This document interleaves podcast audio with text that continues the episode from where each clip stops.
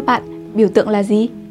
Đó là những hình thù nhiều màu sắc, những phông chữ và hình ảnh đặc biệt để nhận diện sản phẩm của một thương hiệu trong một thị trường rộng lớn.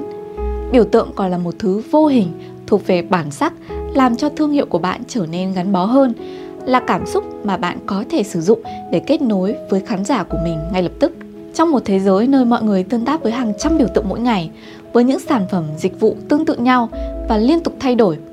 tại sao khách hàng vẫn chỉ luôn tìm đến và ở lại với một vài thương hiệu trong suốt thời gian dài? Cuốn sách mà Trạm đọc giới thiệu ngày hôm nay sẽ giúp chúng ta, đặc biệt là những ai đang làm trong ngành marketing, hiểu sâu sắc hơn về quyền lực của biểu tượng, sự khác biệt mang tính quyết định lên vòng đời của một thương hiệu. Nhắc đến câu chuyện làm thương hiệu, bạn không thể bỏ qua những bài học trong cuốn sách Quyền lực biểu tượng với tựa đề gốc là Iconic Advantage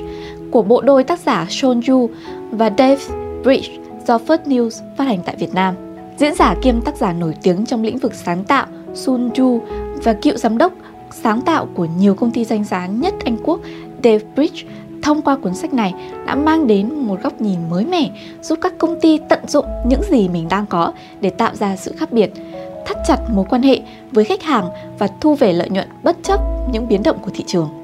Trong cuốn sách, các tác giả cho rằng có quá nhiều công ty đang say mê với cái mới trong khi coi thường giá trị quan trọng đang bị khóa chặt trong các sản phẩm hiện có.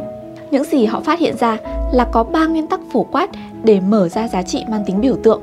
Thứ nhất là khả năng gây chú ý, thứ hai khả năng duy trì và cuối cùng là khả năng gia tăng. Cuốn sách cũng hoàn toàn bác bỏ quan niệm cho rằng các thương hiệu mang tính biểu tượng trở nên thành công một cách tình cờ, chứ không phải do mục đích. Các thương hiệu như là Apple, Nike, Disney, Coca-Cola đã có tầm nhìn xa trông rộng cũng như thu hút sự quan tâm đúng cách để những sản phẩm của họ luôn có sức hấp dẫn trường tồn. Qua đó, các tác giả kêu gọi các tổ chức, doanh nghiệp sử dụng các tài sản hiện có và biến chúng thành một sản phẩm khác biệt, phù hợp và phổ quát hơn, biến nó trở thành một sản phẩm mang tính biểu tượng và có sự gắn kết về mặt cảm xúc với khách hàng. Bên cạnh đó, cuốn sách sẽ hướng dẫn bạn chính xác những việc mà bạn cần phải làm và những việc bạn không nên làm.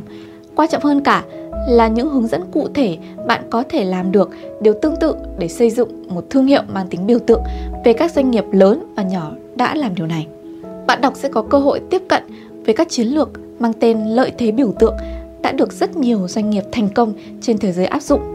Wednesday, đồng điều hành công ty Kleiner Perkins Coldfield Bayers, đánh giá đây là chiến lược vô cùng quan trọng, không những đối với các công ty khởi nghiệp mà còn với tất cả các thương hiệu lớn trên toàn cầu. Cuốn sách được các tác giả viết theo một cách dễ tiếp cận và thú vị, giúp truyền tải thông điệp một cách hiệu quả nhất. Rất nhiều nghiên cứu điển hình đã giúp họ minh họa những ý tưởng hữu ích mà họ muốn truyền đạt. Với nội dung mới lạ, hữu ích cùng khả năng dẫn dắt lôi cuốn,